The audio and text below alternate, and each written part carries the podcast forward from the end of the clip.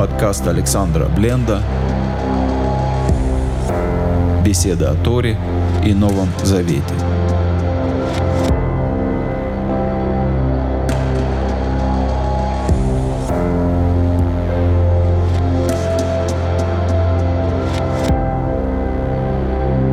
Шалом, дорогие друзья, с вами Александр Бленд. И в который раз приходится начинать беседу словами «Мы давно не говорили о царе Давиде». В последний раз мы читали историю о том, как Давид оплакивал смерть Шауля. И сегодня хочется снова вернуться и поговорить о жизни этого великого человека. И мы будем читать продолжение истории из второй главы второй книги Шмуэля, которая в синодальном переводе «Вторая книга царств», о событиях, происходящих буквально после смерти царя Шауля. Ваиги и было. Ахарейхен, после этого, Ваишар Давид Беадуна или Мор. И спросил Давид у Господа, говоря, «Але Баихат Аре Иуда, подниматься ли мне в один из городов иудейских?» В Йомер Адуна Илав, и ответил ему Господь, «Оле, поднимайся». В Йомер Давид, и сказал Давид, «Ана Але, куда же мне подниматься?» В Йомер Хеврона, и сказал ему Господь, «Поднимайся в Хеврон». Итак, царь Шауль погиб. И, казалось бы, удивительная возможность у Давида взять, наконец-то, царствие в свои руки. Но Давид хорошо понимает, что царствие не берут, царствие получают. Поэтому Давид обращается ко Всевышнему. Очень часто слышу такой вопрос, как вообще они обращались ко Всевышнему? Как это можно вот так вот спросить Всевышнего? В данном случае ответ простой. Мы знаем, что после того, как Шауль устроил погром в городе священников Нов, оттуда спасся священник по имени Евьятар, сын Ахимелеха, сын Ахитува, и он убежал к Давиду. И вместе с собой он принес и священнический нагрудник Эфод. И мы читаем в 30 главе первой книги Ишмаэля о том, что Давид обращается ко Всевышнему через Урим Ветумим, и сказал Давид Ивьятару, священнику, сыну Ахимелиха, поднеси ко мне Ифот. И поднес Ивьятар Ифот к Давиду, и спросил Давид Господа, сказав, погнаться ли мне за этим полчищем, настигнули его? И сказал он ему, гонись, ибо настичь настигнешь, и спасти спасешь. То есть у Давида есть прямая связь со Всевышним, есть Ифот у Вьятара священника, и Давид вполне мог воспользоваться этой прямой связью, чтобы спросить у Господа, куда ему подниматься. В тот момент Давид находится в Циклаке под присмотром Ахиша, царя, в общем-то, по сути, э, филистимлянина. Тоже можно спросить, как филистимляне реагируют на все эти события. Филистимляне закрывают на это глаза, действуя по принципу «разделяй и властвуй». Итак, Давид не спешит действовать сам, а спрашивает у Всевышнего, подниматься ли ему вообще, возвращаться ли ему вообще в Иудею. И Всевышний говорит, да, возвращаться. И казалось бы, когда такой ответ получен, не вопрос, надо возвращаться в родной Бейтлехем, город Давида, и там начинать действовать. Но Давид еще раз спрашивает, а куда возвращаться? И Всевышний говорит Давиду, возвращайся в Хеврон, поднимайся в Хеврон. Хеврон – это тогдашняя столица Иудеи. Давид не получает разрешения, не получает позволения от Господа вернуться в Бетлехем. Да и если бы он вернулся в Бетлехем, он был там просто частное лицо, ну, вернулся бы с ратных подвигов, как ветеран, но именно в столице для Давида будет и действие, и служение. Сказано, сделано, мы читаем в Яаль-Шам Давид, и поднялся до Давид, Вегам Штейнашав, и две жены его, Ахином Аизраилит, Ахином израильтянка, в Авигаиль Эшет Наваля Кармели. И Авигаиль, жена Наваля Кармелицкого. Прежде всего, хочется сказать, конечно, Авигаиль в тот момент была вдова Наваля Кармелицкого, но они, что делать, сопровождались такими прозвищами на всю свою жизнь. Почему Писание здесь упоминает, почему нужно упомянуть, что Давид поднимается с двумя своими женами? снова, для того, чтобы понять, Давид не едет в какую-то скорую поездку для того, чтобы собрать войско и дальше двигаться. Тогда бы действительно Давид должен был ехать один, ехать без жен. Это была бы рабочая поездка по организации военной операции по захвату царства в Израиле. Но Давид едет в Хеврон всерьез и надолго для того, чтобы там оставаться, потому что так сказал Господь. То есть, с одной стороны, Давид знает, он уже помазан на царство над Израилем, с другой стороны, Давид понимает, что тот, кто дал пророчество, тот и будет продвигать его осуществление. И поэтому Давид взирает на Господа и, спросив у Господа позволения, он поднимается в Хеврон и готов и дальше слушаться Господа, терпеливо двигаться к тому, к чему его ведет Господь. Вы анашав ашер ему, а людей, которые с ним, Эйла Давид, поднял Давид, и Шувейто, тоже с каждого со своими семьями, Ваишву Баарей Хеврон. И они жили по Хевронскому Нагорью. Представьте себе, что у Давида в отряде 600 мужчин.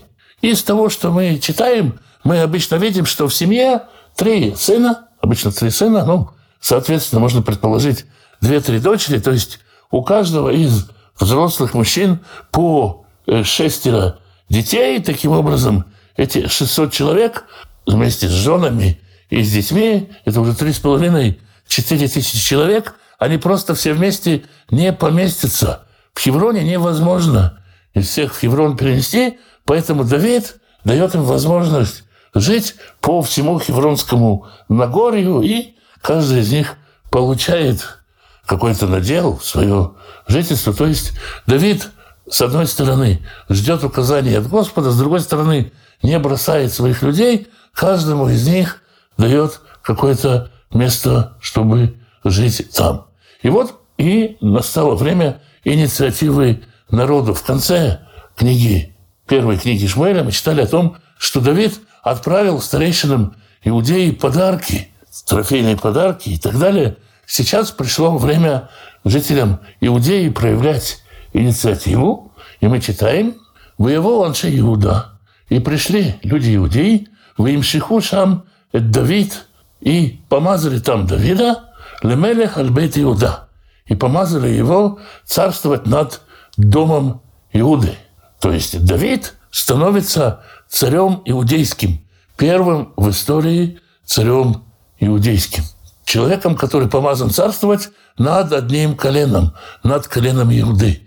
Если пророк помазал его тайно, то здесь помазание явное, открытое. Давид открыто, явно становится царем над одним из колен Израиля. Тот, кому обетовано царствовать над всем Израилем, царствует пока над одним коленом. Царь иудейский на это спокойно воспринимает слово Давид, постоянно взирает на Всевышнего, и как действует Всевышний, в соответствии с этим действует и Давид. Пришли, помазали его. Давид не говорит, я не соглашусь тут царствовать на одно колено, я на большее создан, я на большее призван. Мало того, я уже на большее помазан. Нет, Давид ничего такого не говорит.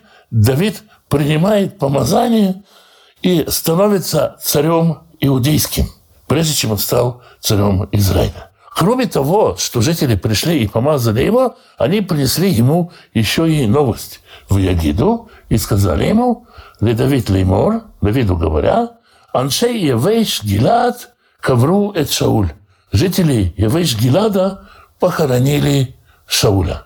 Это значит, вот смотри, здесь есть прошаулевский очаг сопротивления. Здесь есть какой-то прошаулевский поселок, Ивыш Гилад.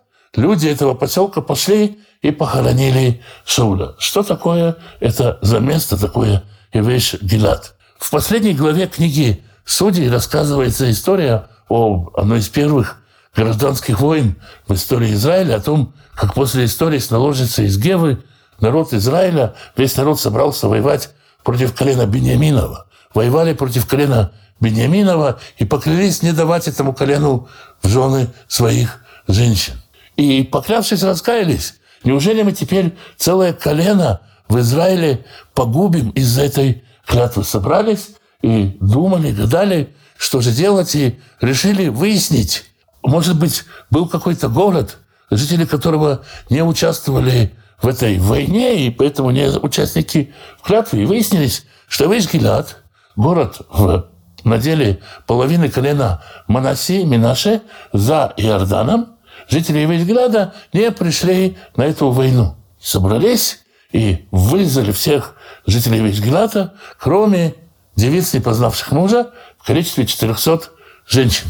То есть израильтяне вырезали всех жителей места Ивиш-Гилад в колене Минаше, оставив живых только 400 девиц, не познавших мужа, привезли их в село и отдали их в жены колену Бениамина. Возможно, колено Бениамина с этими женщинами переселилось в Ивиш-Гилад. Разумеется, те, кто получил их в жены. Так или иначе, с того момента очень кровное родство связывает Ивиш-Гилад и колено Бениамина, из которого происходит Шауль. В 11 главе первой книги Шмуэля мы читаем историю о царе, амалитянском царе по имени Нахаш, змей, который пришел в Евешгилад, жители Евешгилада пытались с ним договориться и сказать, давай мы с тобой заключим какое-то мирное соглашение о сосуществовании. И Нахаш проявил амбициозность и сказал, я с вами заключу соглашение, только если вы все согласитесь каждый выколоть себе глаз. Жители Вешграда, конечно, такой инициативе не обрадовались. Они попросили у Нахаша семь дней, семь дней они пытались найти себе защиту, и, как говорит традиция, они постились. За это время они обратились за помощью к Шаулю. Шауль собрал войско и пришел им на помощь. Это еще одно звено в кровной связи жителей Гилада с Шаулем.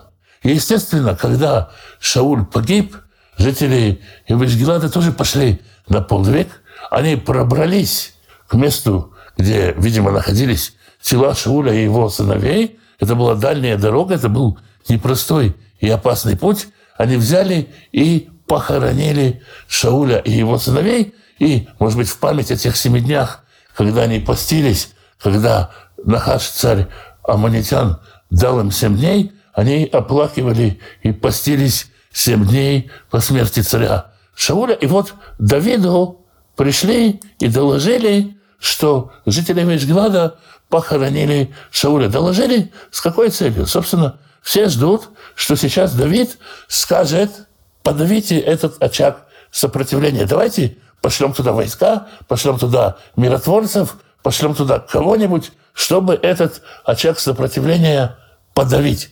Все ждут, все исходят из того, что Давид враждует с домом Шауля и продолжает враждовать с домом Шауля, и все ждут, что Давид задавит про шаулевское движение в народе. Но Давид реагирует совершенно иначе. Давид посылает посланников в Евеш-Гилад.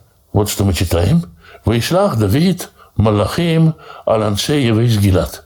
И послал Давид посланников к людям в Евеш-Гилад, в Йомар и сказал им, «Брухим атем, благословенны вы, ашер аситим ахесетазе, которые сотворили милости им Адунеем, им Шауль, с господином вашим Шаулем, в Этиквероту, и похоронили его.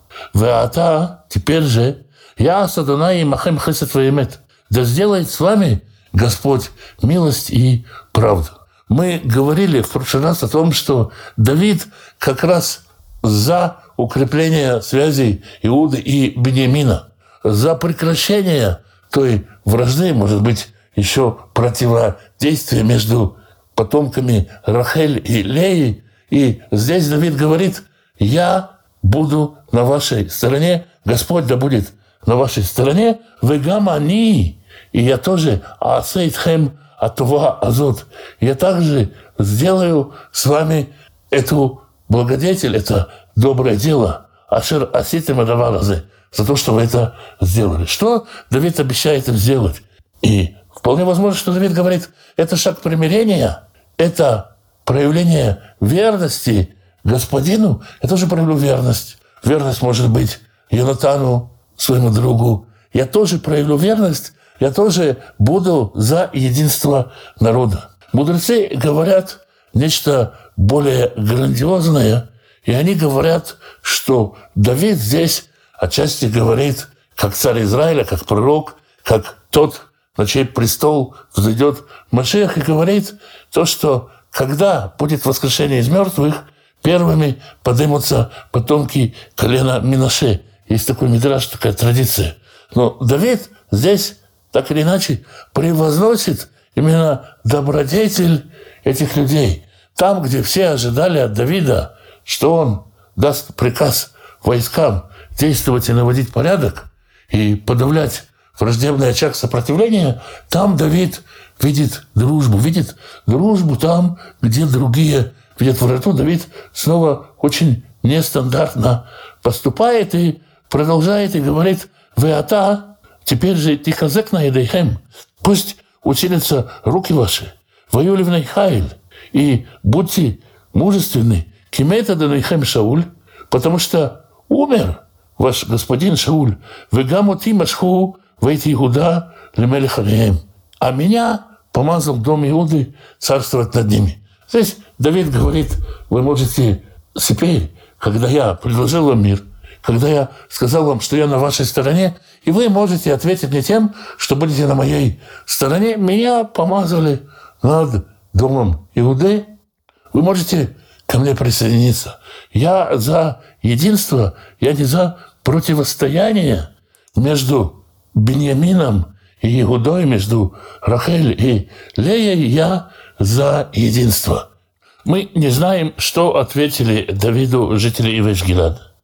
Нам об этом Писание не говорит. Когда нет ответа, это тоже о чем-то говорит. Возможно, не было согласия у жителей Вишгилада. Возможно, не было у них такого доверия, такого благодушия по отношению к Давиду, которое было у Давида по отношению к ним. Это снова показывает, насколько особенный, насколько, можно сказать, нестандартный человек Давид, насколько он отличается от тех, кто его окружает. Это то, как мы видим, действует Давид, царь иудейский.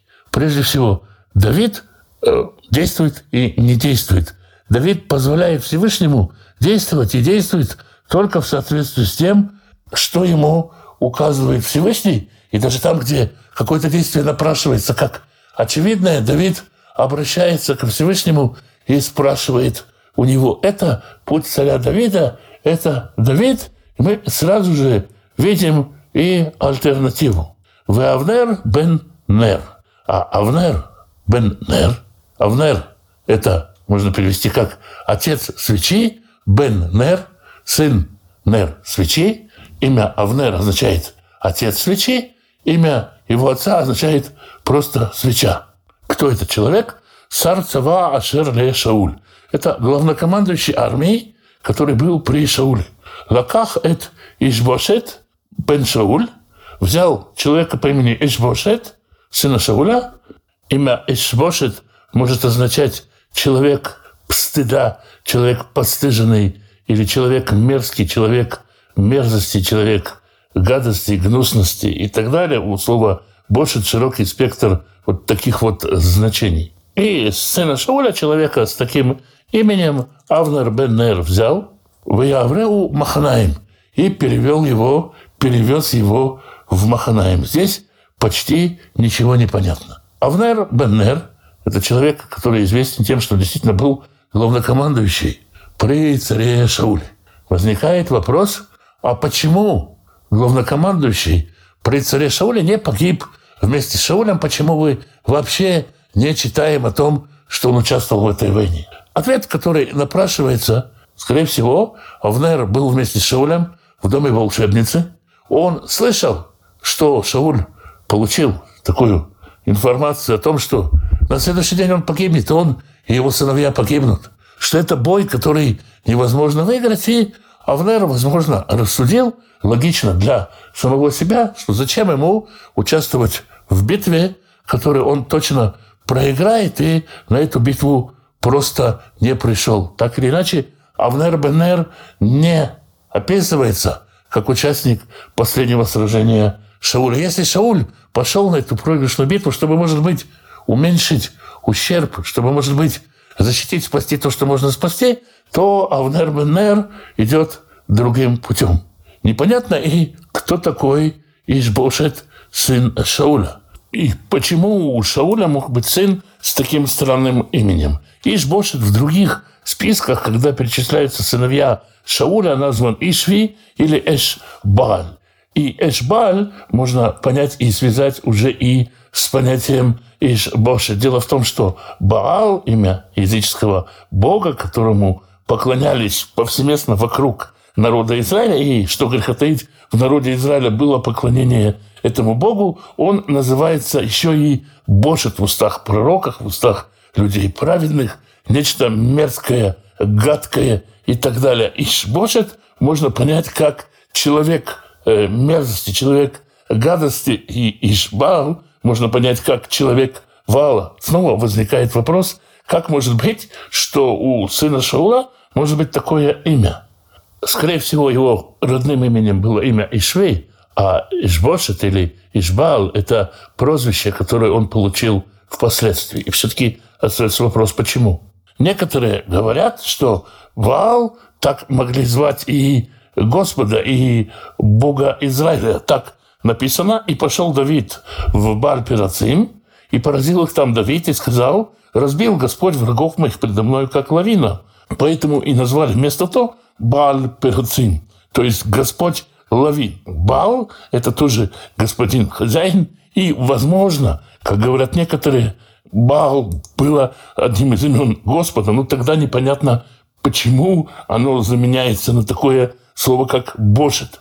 Другое, более логичное объяснение, что Баал здесь упомянут как объект противления, как тот, кого победили, побороли, так и Гедона назвали Ерубал, тот, кто победил Бала. Но снова это не очень подходит к характеру и ко всему, что мы знаем об Ишбошете. И, скорее всего, нужно сделать смелое, но страшное предположение, что в семье Шауля был человек, который поклонялся Ваалу, поэтому он тоже не оказался среди сынов Шаула на этой войне. Человек, это, как мы видим, очень э, слабохарактерный. В следующей, третьей главе мы читаем историю, а у Шула была наложница по имени Рицпа, дочь Аи. И сказал, сказал Ишбошет, но это не упомянуто здесь, Авнеру, зачем ты вошел к наложнице отца моего?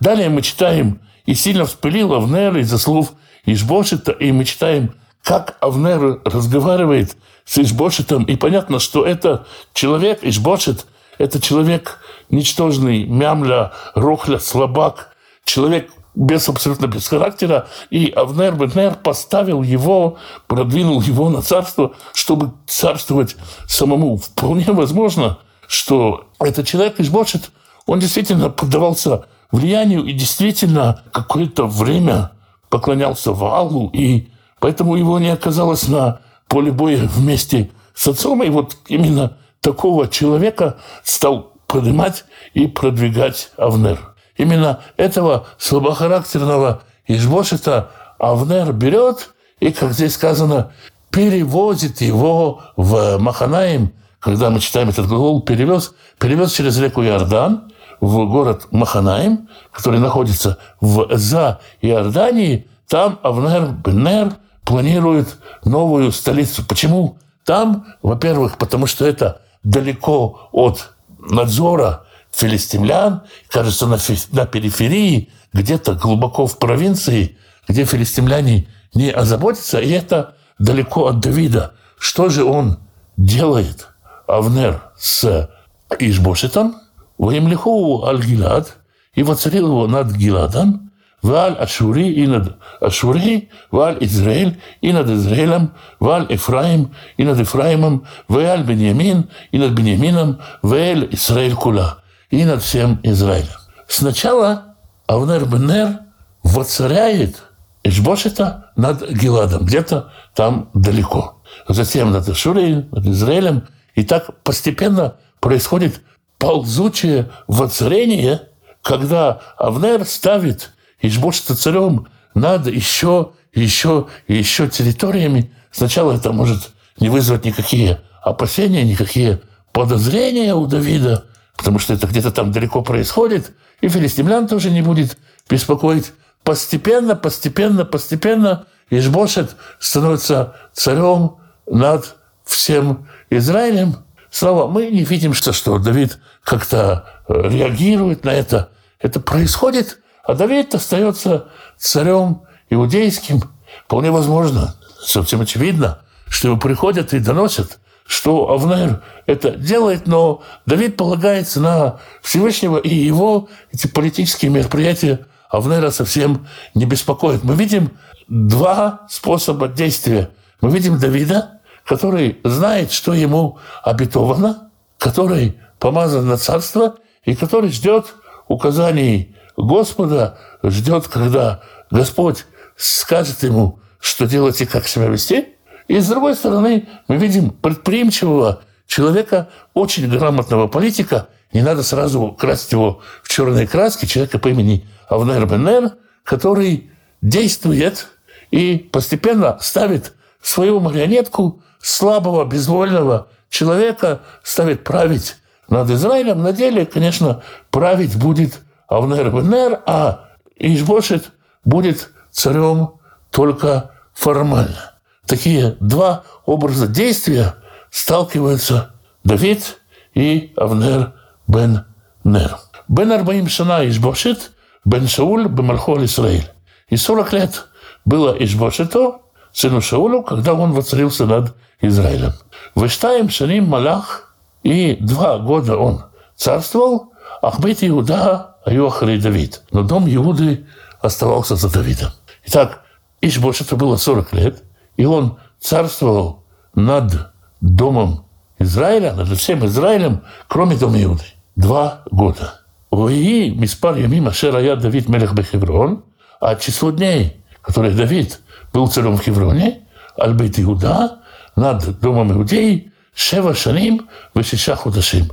Семь лет и шесть месяцев. Получается, что Ишбошет правил Израилем два года, а Давид правил в Хевроне царем иудейским семь с половиной лет. Откуда такая разница? Некоторые говорят, что Ишбошет правил в самом начале царствования Давида, другие говорят, что в конце. Логично предположить, что весь процесс воцарения Ишбошета над Израилем не занял неделю, не занял считанные дни, а делался с осторожностью, выстраивался долго, и поэтому после, скажем, примерно пяти с половиной лет царствования Давида в Хевроне, Ишбошет воцарился над всем Израилем, и поэтому он правил два года, а Давид семь с половиной лет. Это начало истории, которую мы видим, как эти два пути, два подхода к реальности, два